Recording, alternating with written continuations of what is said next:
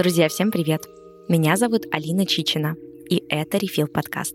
Подкаст, где мы вместе с нашими гостями заходим на территорию wellness и пытаемся с помощью разных подходов, практик и инструментов замедлиться и найти точки контакта с собой. Это вторая часть нашего большого разговора о теле.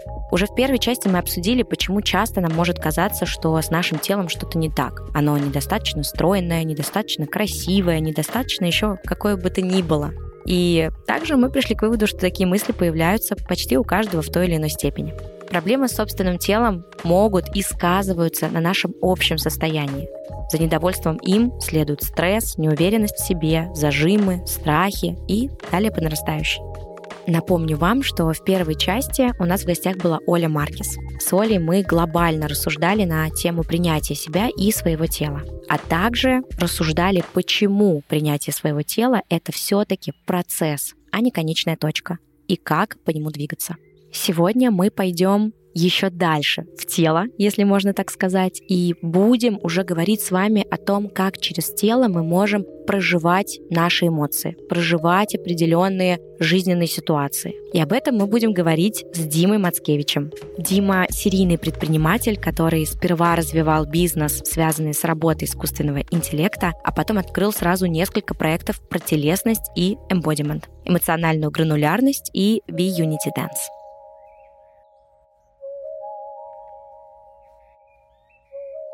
Дим, очень рада тебя видеть в окошечке Зума, слышать тебя в своих наушниках. Очень-очень, правда, хотела весь наш второй сезон пообщаться именно с тобой о телесности, о эмоциональной гранулярности. В общем-то, мы об этом тоже расскажем, раскроем, думаю, сегодня нашим слушателям. Это, наверное, пока немножко непонятный термин. Спасибо, что пришел к нам. Да, рад. Рад тебе, всем, кто слушает и когда-нибудь будет слушать.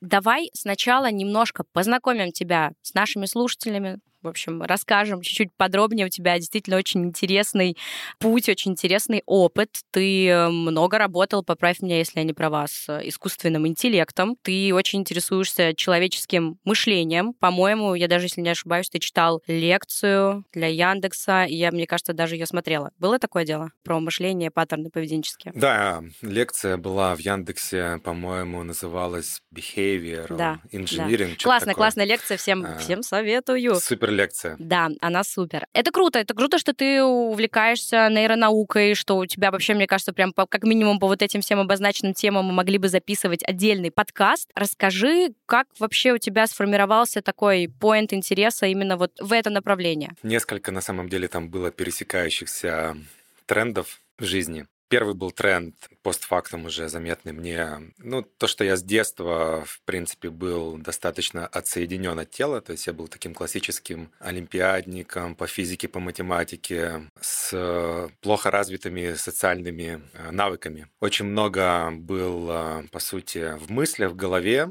Моя гипотеза это как одна, наверное, таких из защитных реакций, которая у меня в детстве сформировалась. И эм, просто в какой-то момент э, стала жизненной необходимостью после аварии в 2008 году, когда я работал с э, несколькими специалистами, там были и терапевты, и нейрохирурги, все, у меня не было никаких травм, но был, в общем, сильный шок, у меня погиб друг, была очень серьезная авария у самого, я лежал в больнице. Ряд людей поставили мне такой, ну, какое-то количество диагнозов, условно, гиперализированный невроз, угу. что-то такое. Когда я, грубо говоря, э, не проживая напрямую свои эмоции, не в контакте со своим там телом, ощущениями, но начинается, когда сильный стресс, уже физические проявления в виде там повышение давления, очень много в рамификациях, в каких-то мыслях, не могу сосредоточиться. И эм, вот на базе такого стресса эта штука вылезла, и к тому моменту у меня уже было очень много внимания такого интеллектуального к теме, потому что второй тренд до этого я там супер упарывался в разные, по сути, такое называется естественные науки, да, то есть об устройстве мира, то есть это физика, то есть я прямо там целые миры улетал в детстве, видел, строил, мне очень нравилось э, интуитивные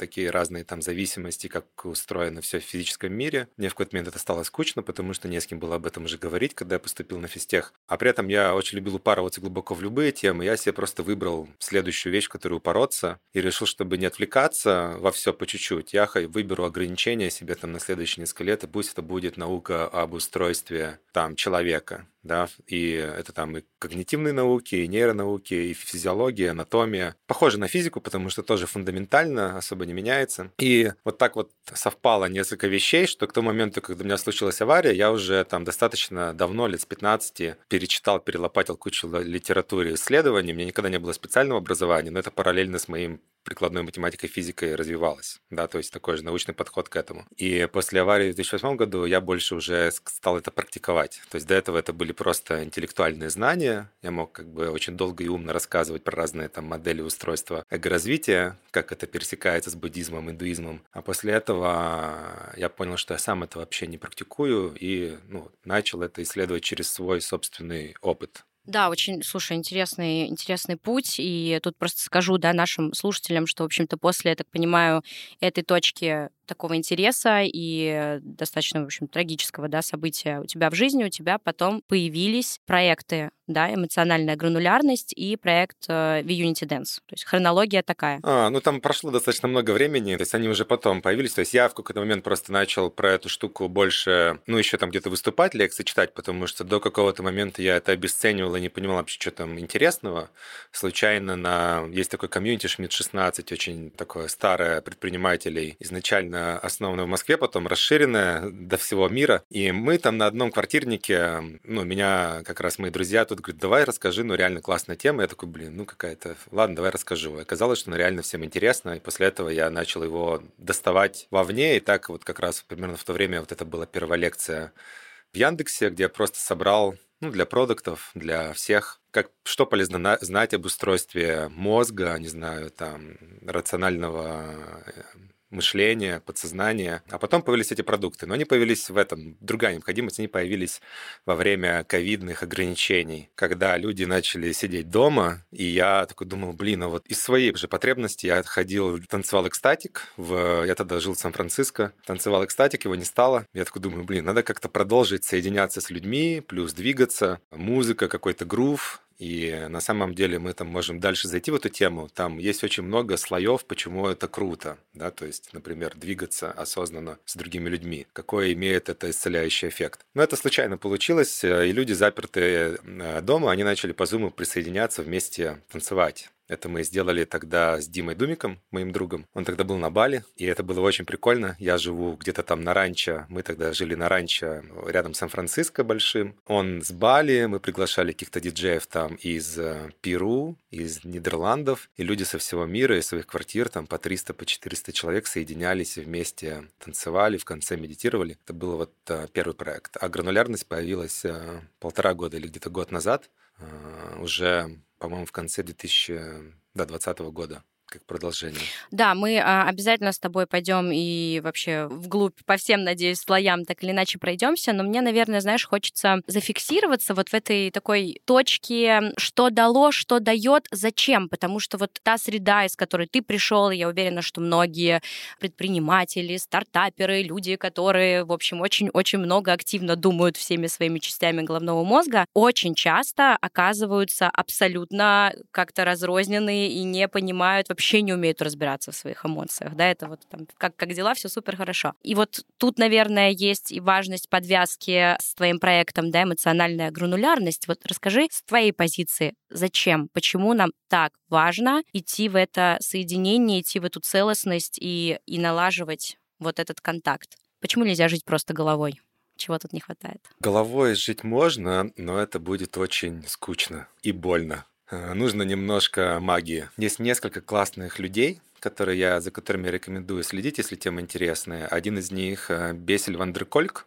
Это такой и практик, и терапевт, и researcher в теме, наверное, травмы в широком смысле этого слова. И э, у Бессела ван дер Колка есть классная книга, которая полностью отвечает на этот вопрос. Она называется на английском Body keeps the score. Тело помнит все. Ну, многие э, в западном мире живут в иллюзии, что есть отдельно мозг, отдельно рациональное, отдельно тело какое-то, там желудок, ну, вот какие-то есть разделение органов. Но это реально очень сильное упрощение. И представь себе, что вот любое, что-то происходит, стресс, это запускает процесс который связывает все в моем организме. Я люблю делать пример с круассаном, да, то есть вот случилось что-то. Я этот стресс во внешнем мире не смог нормально переварить в теле. У меня есть детская привычка диссоциировать от неприятных эмоций, отсоединяться. Адаптация такая. Я отсоединяюсь через сладкое, начал есть круассаны или больше есть. От этого у меня началось системное воспаление внутри. От этого у меня э, появился негативный фильтр восприятия на реальность. От этого все, что со мной происходит, я интерпретирую через свои худшие сценарии. Там какие-то что меня не любят, или вот там меня не уважают, либо еще что-то. От этого у меня еще больше системного воспаления в теле, больше кортизола, и, э, и это все связано. То есть, соответственно, если я условно не умею правильно проживать свои эмоции. Это как отсутствие какой-то гигиены или там отсоединенность от того, как задумано было эволюцией, да, то есть когда я жил и, не знаю, более свободно их проживал. И э, развивать вот эту эмоциональную чувствительность, восстанавливать контакт с телом, это, по сути, универсальный способ исцеления, да, исцеление звучит пафосно, но это, по сути, возвращение своей целостности, что ты начинаешь функционировать полностью не на 10%, а на 100%.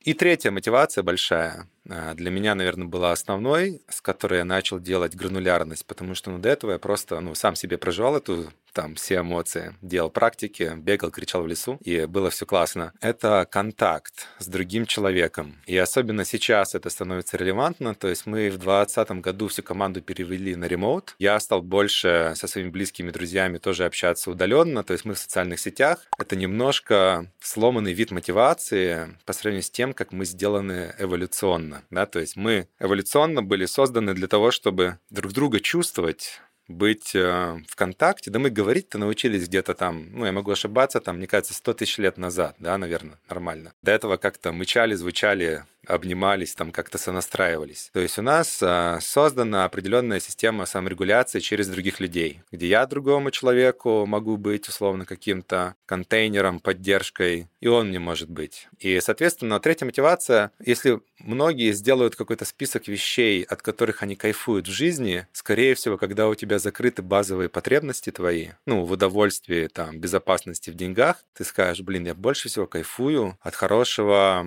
другого человека. Да? То есть это может быть крутой разговор, это может быть там крутой секс, это может быть крутое совместное какое-то взаимодействие, что мы что-то вместе делаем. И там везде, если начать разбираться, у тебя фундамент — это я хорошо чувствую, что я сейчас сам чувствую, я умею это с этим как-то совладать, коммуницировать с другим человеком, через это соединяться. И когда другой человек, например, проживает какой-то стресс, или у нас конфликт, или какая-то у него проживает злость, и если я могу при этом быть, э, там, не знаю, во влюбящем внимании, давать ему пространство, это одна из сильнейших соединяющих штук, и одно из сильнейших исцеляющих опытов для этого человека.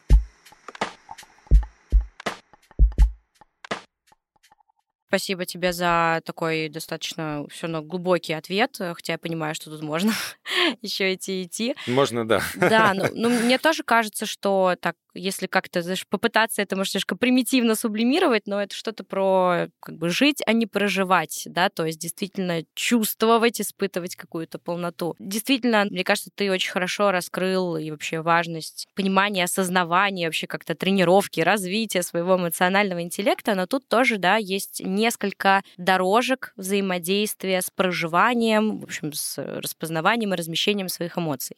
Ну, вот там, например, одна из них, да, психотерапия, там, в разных ее каких-то вариантах. Да. Ну, в общем-то, есть даже та, которая едва ли задействует телесность. Это вот в основном какой-то диалог и, в общем-то, как-то через общение. А есть совершенно вот другая через телесные практики. Расскажи, чувствуешь ли ты между ними какая-то разнозначность, либо вот это вопрос того, что одному что-то подходит меньше, другому больше, надо экспериментировать. Вот. Есть топ-даун подходы сверху вниз, можно, наверное, это считать как от головы. Ну, это метафора, да, от головы к телу. И есть подходы bottom-up, снизу вверх, от тела к голове. И э, Понятное дело, что на самом деле многим таким э, интеллектуалам и, наверное, основной там в вашей аудитории, потому что, скорее всего, это работники каких-то, ну, как это называется, white collar, да, то есть отличники и отличницы. Привет. Будет, конечно, понятнее вот этот подход сначала сверху вниз. Да, и поэтому вот этой аудитории часто важны вот эти модели, почему это работает, как там нейромедиаторы устроены. Хотя это всегда очень сильное упрощение. И сверху вниз это как раз вот, например, классическая в основном разговорная терапия. Ну, там, например, особенно аналитическая, да, то есть типа КПТ, да, наверное, правильно говорю сокращение. Название эмоций, что-то вот там думание о них, типа, почему это важно, какие-то, может быть, даже книги почитать на эту тему, чтобы продать себе своему, как я называю часто, префронтальной коре объяснить, впустить это в себя, да, потому что, ну, часто, например, ну, вот я понимаю себя, я-то хорошо чувствую это, эту модель, потому что я в основном первую часть, там, не знаю, там, до 25 условно, был ровно вот в такой, скорее, интеллектуальной модальности. Мне важно было прочитать научно, почему это важно. А вот, например, снизу вверх, самые такие основные примеры, это танец, танец не из заученных движений, а танец из ощущений в теле, какого-то контакта, да, там тряска, какое-то даже игра на музыкальных инструментах, но игра из, на музыкальных инструментах не как там учат в академической русской школе, где тебя изнасилуют э, и сломают психику, немножко пассивная агрессия, а, например, где ты учишь интуитивно через ощущения в теле это делать. И, соответственно, танец тоже танцу роль, как я сказал, тебя могут наоборот отсоединить от тела, где ты заучиваешь движение, а когда это интуитивный танец, тогда это соединяет с телом. Это может быть массаж, да, то есть для меня там одна из любимых духовных практик — это массаж, где я беру свою там какую-то музыку, сет, я там собираю плейлисты э, и на два часа ухожу в такое как бы соединение с тем, что в теле происходит, потому что проходясь по разным мышцам, фасциям, у меня прям поднимаются целые пласты каких-то ощущений, осознаний. И это тоже простраивает контакт э, через интерсепцию, через практику внимательности я понимаю, что я чувствую. Буддийская, например, там, ключевая буддийская практика — это, условно, что я сейчас чувствую, там, как чувствует меня мой мизинец внутри. И я не пытаюсь ничего с этим делать, я не пытаюсь это понять, сделать какие-то выводы, понять, что это значит. Я просто наблюдаю, как это ощущение меняется. И оно само по себе трансформируется. Какой-нибудь там цигун, тайчи, там еще движения туда включены, медленные осознанные движения, это включает уже проприосепцию, добавляет еще. И ты просто внимательно двигаешься, наблюдаешь, что у тебя происходит в теле, у тебя постепенно мозг учится в этом видеть какие-то паттерны. Все глубже и глубже и глубже там в цигуне есть много метафор, ощущения в теле, эмоции, энергия, астральное тело и так далее. То есть это все метафоры, которые у тебя по мере того, как ты долго наблюдаешь, у тебя как как маленький ребенок учится читать, да, условно. Вначале по буквам, по слогам, через полгода потом еще слова замечает. И вот это все снизу вверх. Я бы не сказал, что нас есть какое-то объективное исследование, которое говорит, вот это лучше, это хуже. Я думаю, ты вот абсолютно вначале, мне кажется, со мной резонирует то, что ты сказала. Круто в этом во всем пробовать, а, тестировать, вот через что на данном этапе жизни для тебя лучше всего заходит, пробовать. Но при этом не думать, что все ограничивается аналитической терапией, либо разговорной терапией. Это круто, это работает, но это, наверное, 0,1% от того, что ты делаешь, делаешь, и, скорее всего, это все работает синергично. Ты там регулярно занимаешься с терапевтом, понятное дело, это недостаточно для какого-то крутого там прогресса, там раз в неделю, но там параллельно съездил на какую-нибудь там экстатик, тантру или что-то еще делаешь, у тебя оттуда поднимается, что обсудить с терапевтом дальше. То есть терапевт это может помогать, как это говорится, проинтегрировать, да, не залипать в каких-то там мыслительных конструкциях, когда поднялись какие-то интенсивные переживания, эмоции из-за того, что ты там восстановил контакт с какими-то переживаниями, которые твой мозг от тебя прятал. Поэтому есть много разных э, штук, и э, это не какие-то секретные практики, говорю, просто массаж может быть для тебя, ну, как бы супер крутой, условно, духовной практикой, которая восстанавливает контакт с телом. Это не обязательно должно быть чем-то стоическим, неприятным или сложным. Это может быть абсолютно кайфовым, даже наоборот.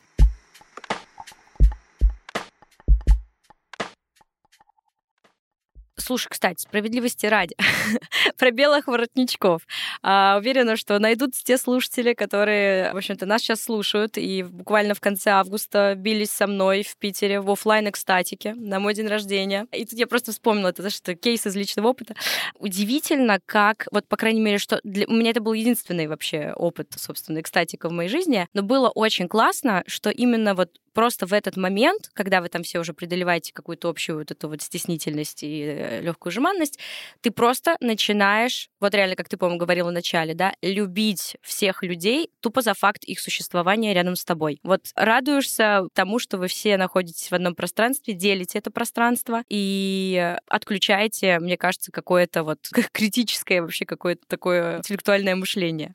Расскажи, может быть, как-то поглубже, поподробнее, how it works вообще, что, как это, блин, работает, отключает, что дает, почему эта синергия тактильная так, так важна нам? Танец на самом деле, ну то есть опять же, чтобы это была крутая работающая практика простраивания контакта с телом и как это осознанности положения тела, там, его движения и как следствие чувствительности к своим состояниям эмоциям, не обязательно, чтобы это было какая-то там йога, цигун, тайчи или что-то там супер. Особенно точно не обязательно, чтобы это была медитация, потому что медитация просто в таком не двигающем виде для большинства людей это просто диссоциативная практика. Скорее, она работает как в обратную сторону, да, эскапизм уйти в какое-то благостное состояние. То есть оно не работает в этом плане. И в этом плане танец а, многие могут немножко, наверное, даже обесценить, типа, ну это же просто танец, ну как бы всем доступно, ну просто что там поплясать. Но если задуматься, а, как жили разные трайбы, а, люди там еще 10 лет тысяч назад в племенах, мы видим, что там было очень много разных ритуалов. И племена отличались от племен в основном, на самом деле,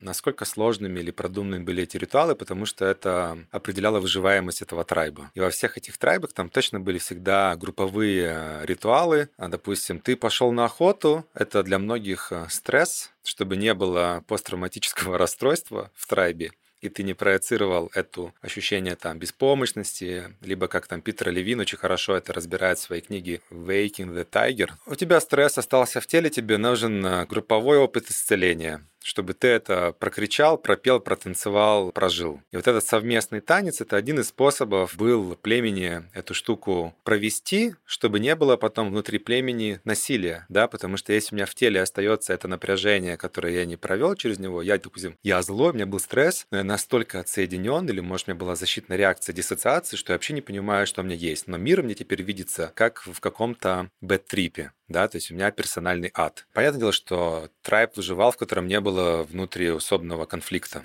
Там были разные ритуалы, и ритуалы инициации там мужчин, женщин, и они все включали очень много движения, пения. И группового, так называемого, называется на английском muscular movement, то есть это групповое синхронное движение, оно еще играет роль такого трансцендентного опыта, тут мы уже заходим в какую-то такую, опять же, духовную практику, даже за пределами просто там персонального контакта с телом, но практика, которая позволяет тебе почувствовать, расширить пределы своего «я», да, то есть расширить свой круг эмпатии до своих там братьев и сестер или с кем ты там что-то делаешь. И вот это просто совместное синхронное движение, где вы вместе проходите через какое-то состояние, честно, оно имеет очень сильный эффект. Вернемся обратно к экстатику. Экстатики бывают разные, под ними понимается много всего. А экстатик — это когда тебя не просто ведут по розово-ванильному состоянию, где мы там все приятно, и мы все равно какой-то фасад свой показываем людям, чтобы их не огорчить. Они помогают тебя погрузить и провести через разные волны, так называемые waves. Там в пяти ритмах это там несколько разных состояний, они могут быть абсолютно разные. Когда другой человек идет и проживает, например, злость, и ты смотришь так, о, это прикольно, безопасно, э, музыка помогает, движение тела, какие-то ощущения, оно как будто дает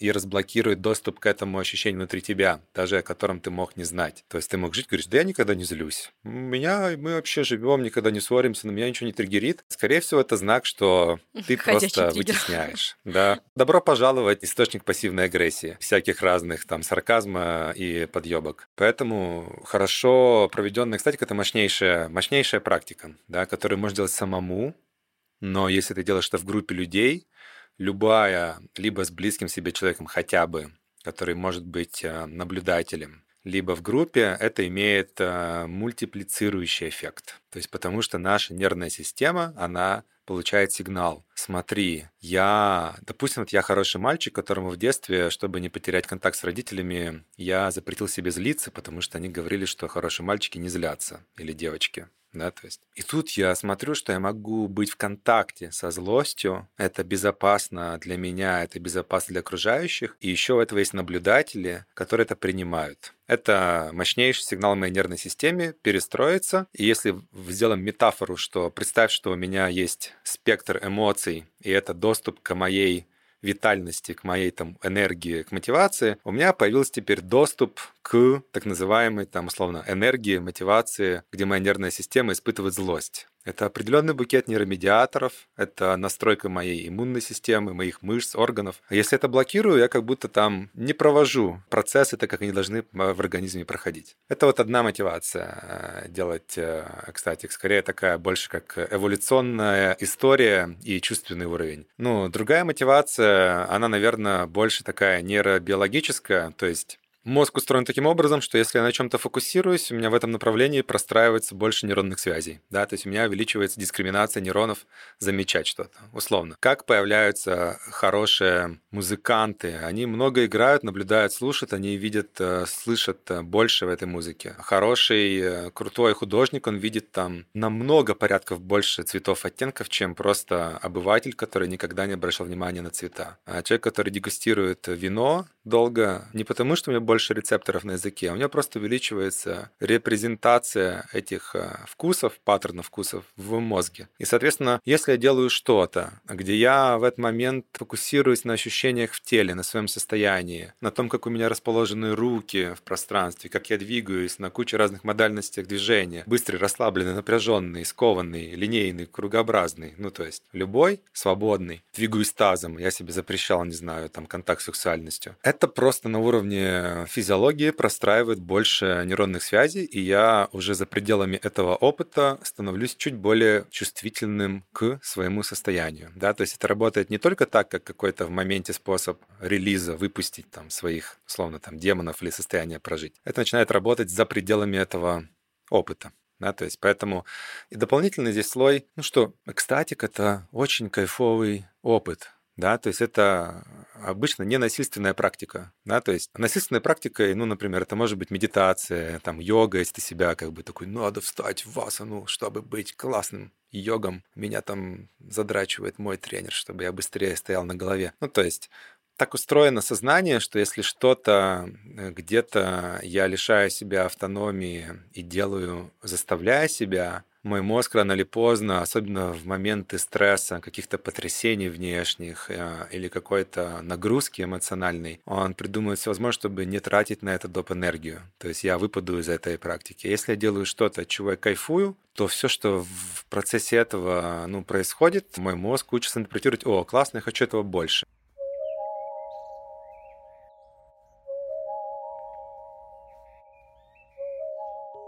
А вот когда все практикуют там экстатик, да, онлайн, не получается ли плюс-минус какой-то такой эффект? Не теряется ли вот эта вот глубина? Может ли человек также раскрыться, почувствовать вот эту доверительную атмосферу? Просто почему спрашиваю? Потому что я, например, тот человек, которого всегда немножко триггерят все онлайн-созвоны. Для меня всегда теряется, ну, процентов 30 какой-то в этом, э, не знаю, человечности, что ли.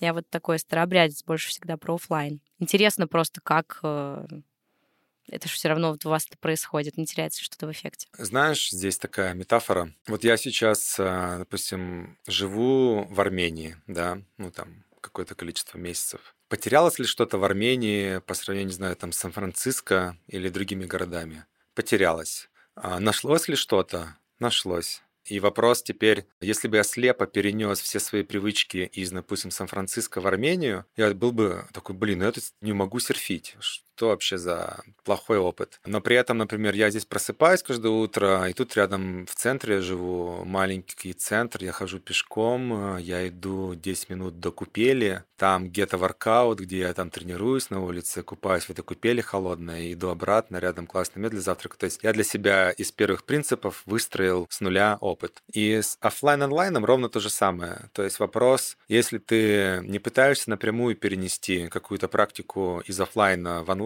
то ты можешь с нуля построить сколь угодно глубокий, просто используя сильные стороны этой среды. И, соответственно, он был другой просто, да, кстати. И эм, эмоциональная гранулярность, где у тебя основная суть — это групповые практики и один на один практики по зуму, они тоже другие. Но из-за того, что ты строишь это с нуля, все время думая, а как этот опыт сделать глубже, используя среду, ты постепенно делаешь что-то, что глубже, чем офлайн. Да, приведу пример про экстатик. В офлайне очень часто экстатик заканчивается ну, типа кругом, где ты собираешься в круг и делаешь какой-то чекин, типа как тебе там что-то было. И, ну, классно, то есть ты в этом кругу достаточно далеко друг от друга все равно сидишь, да, потому что ты не видишь э, людей. Но есть, например, физическое ощущение, что вот мы все в одном месте. В Unity Dance, когда мы делали, например, эти экстатики, мы в какой-то момент поняли, что случайно, что если э, вот закончить танцы и сесть э, близко теперь просто посмотреть друг на друга, у нас выключены были микрофоны, но музыка продолжалась такая больше уже под это состояние, оно превращается просто в гениальную медитацию смотрения в глаза, где ты не знаешь, кто конкретно на тебя сейчас смотрит. А когда ты не знаешь, кто конкретно на тебя смотрит, ты более расслаблен. И у тебя получается, ты... Вот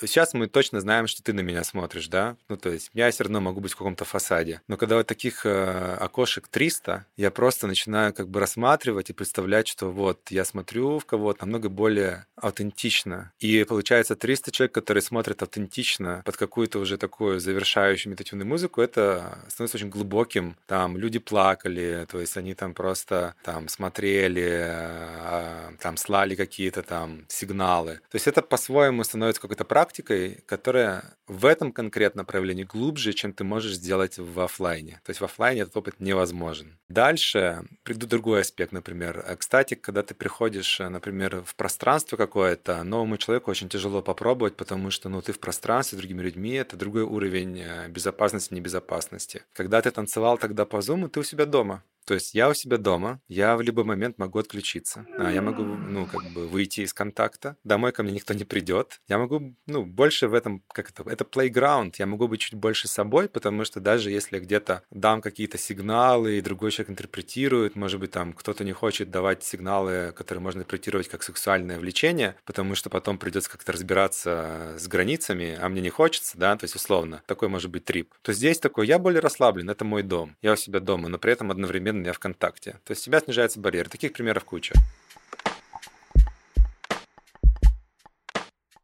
Мне знаешь, что вообще нравится? Мне нравится, что редко я вообще, когда слышу, что люди говорят, что медитация вообще для кого-то может быть таким... Обычно, в общем-то, принято говорить, что медитация — это то, что даст тебе вот как раз-таки невозможный э, level осознанности и так далее и тому подобное. И мне кажется, очень классно и честно иногда, да, вот сказать о том, что вообще далеко, может быть, и не всем подходит. И я знаю, что у тебя вообще в арсенале достаточно большое количество... Вот ты про массаж поделился. Кстати, взяла себе на вооружение. В следующий раз приду со своей своим плейлистом. Лучшая, лучшая да. духовная практика, да, да, да. да. Особенно если со своим музоном. Я еще знаю, что ты босиком любишь ходить, по-моему, да? Вот расскажи чуть-чуть. Может быть, просто вот экстатик, массаж, что еще? Что вот, на что еще можно вообще как-то фокус э, своего любопытства направить? Спасибо за этот вопрос. Ну, мне, знаешь, мне, у меня точно есть немножко такой внутри трикстер, если быть совсем честным, ну, который любит э, немножко вот эту спесь, стряхивать каких-то пафос, э, что есть какие-то секретные практики. Просто понимая фундаментально, как это все работает, мне нравится, наоборот, находить доступные всем бесплатные практики, ну, условно, от бабушки, да, которые абсолютно под рукой. Тебе там не нужна супердорогая, потому что, ну, в чем проблема, не знаю, например, разговорной терапии, особенно в Америке? Это супер недоступная дорогая штука, да, то есть, то есть, с одной стороны, сейчас есть такая мода на там терапию, но это очень дорогая, недоступная штука, и зачем тебе страдать, что или там тратить последние деньги на это, если где-то ты можешь получить, может быть, и больше эффекта, и из-за того, что это более доступно, кайфово, оно тебе лучше зайдет,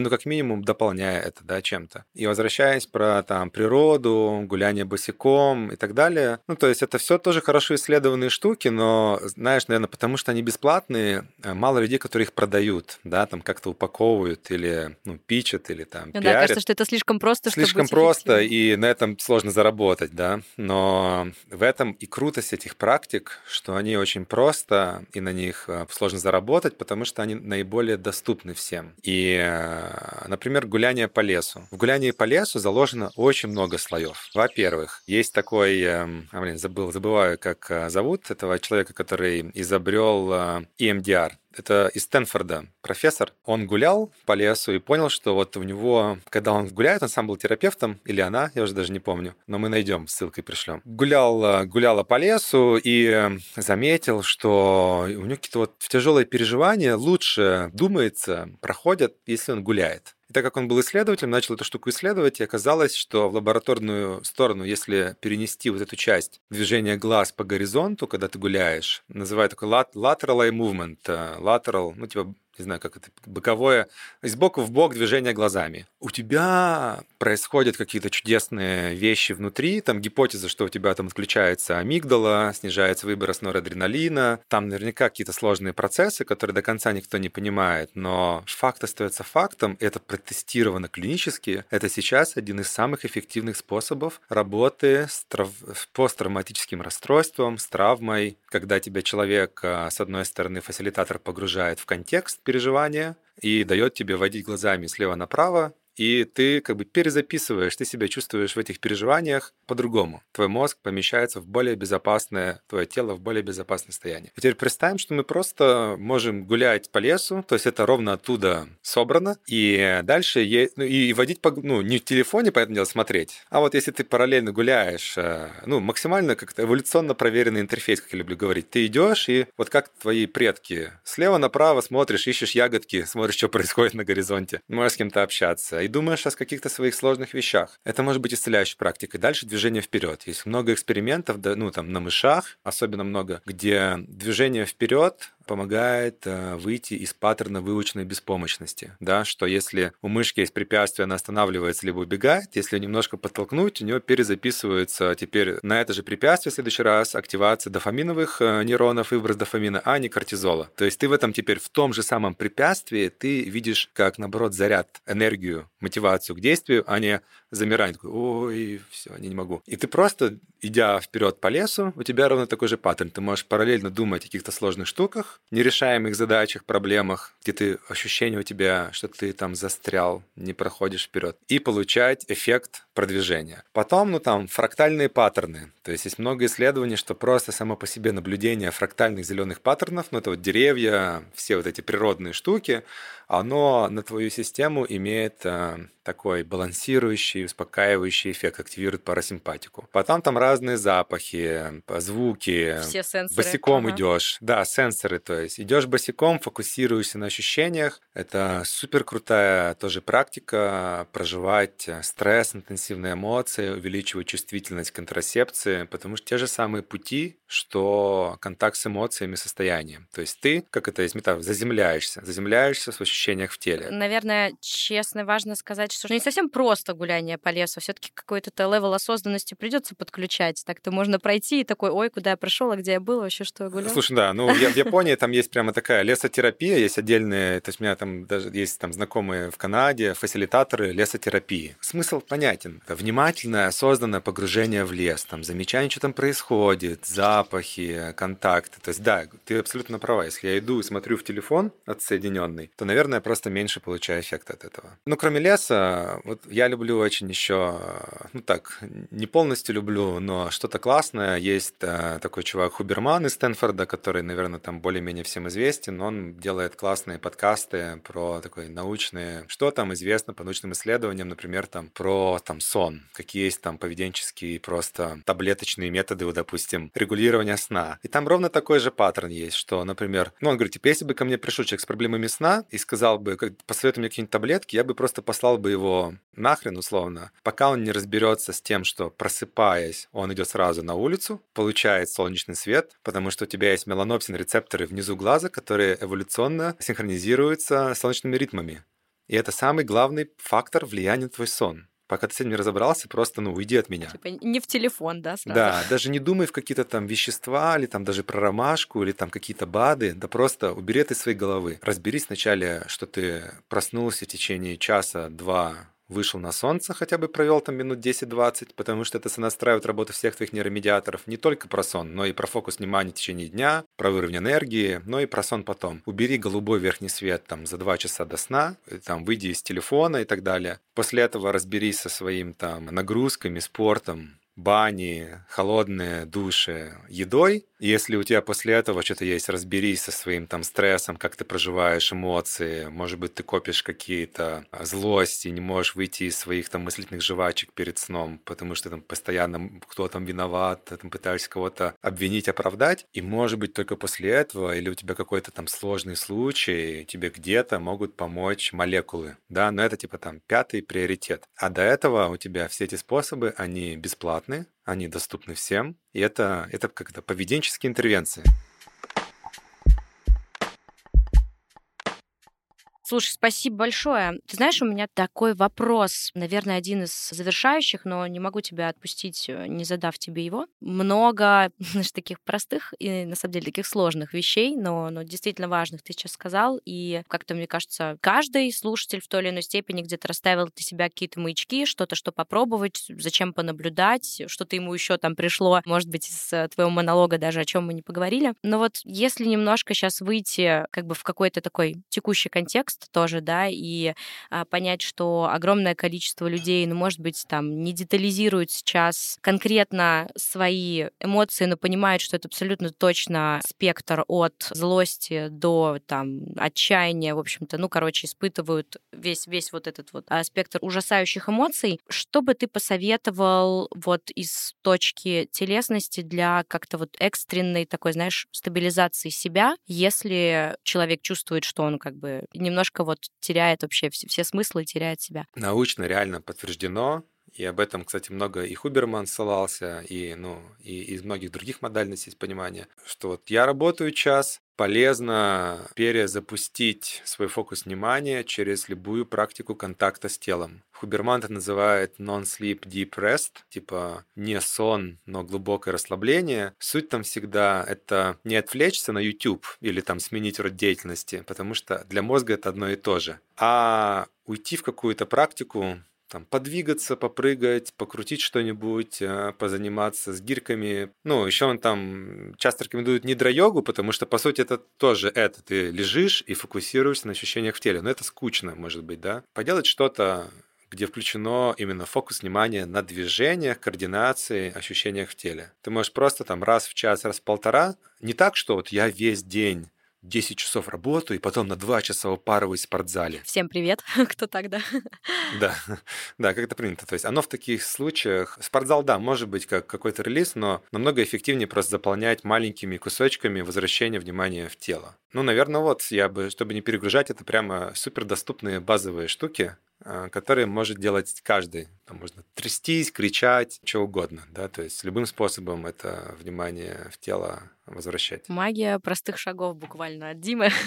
Нет, это очень круто, это прям вообще, мне кажется, вот, вот главное здесь ухватиться как бы за это и, и начать это делать, не забывать это, не просто положить это в полочку своего сознания. Главное кайфовать, да, главное для себя находить просто какие-то маленькие штуки, потому что если это какая-то большая штука, такой, мне нужно в час с утра на мои ритуалы, ну, я буду там три месяца страдать да, и считать себя да. полным, полным неудачником, потому что меня, ну, ну где найти этот час, да, там, любые сделать изменения в своей жизни, если я ставлю сразу какие-то очень амбициозные штуки, они скорее приведут к разочарованию, да, и какой-то интернализации, что я не могу ничего сделать. Поэтому чем более какие-то маленькие кайфовые штучки, от которых э, я получаю наслаждение самих по себе, тем э, больше вероятность, что эта штука интегрируется в мою жизнь. Я бы просто вот, ну, вдохновлялся, экспериментировал. Да, сто процентов. Класс. Класс, друзья, мне кажется, блин, на этот разговор прям можно очень-очень так хорошо опереться. Мне кажется, как точку опоры сейчас какую-то дополнительную найти. Это круто. Дим, спасибо тебе большое, правда, очень интересно. Ну, еще часа два я бы тебе, наверное, позадавала вопросы, но вряд ли, как говорится, ты заценишь. Очень приятно было и познакомиться, и пообщаться, и спасибо тебе огромное за невероятно информативный и очень-очень интересный разговор. Спасибо. Да, спасибо тебе, всем, кто слушал. Пробуйте, пишите, делитесь.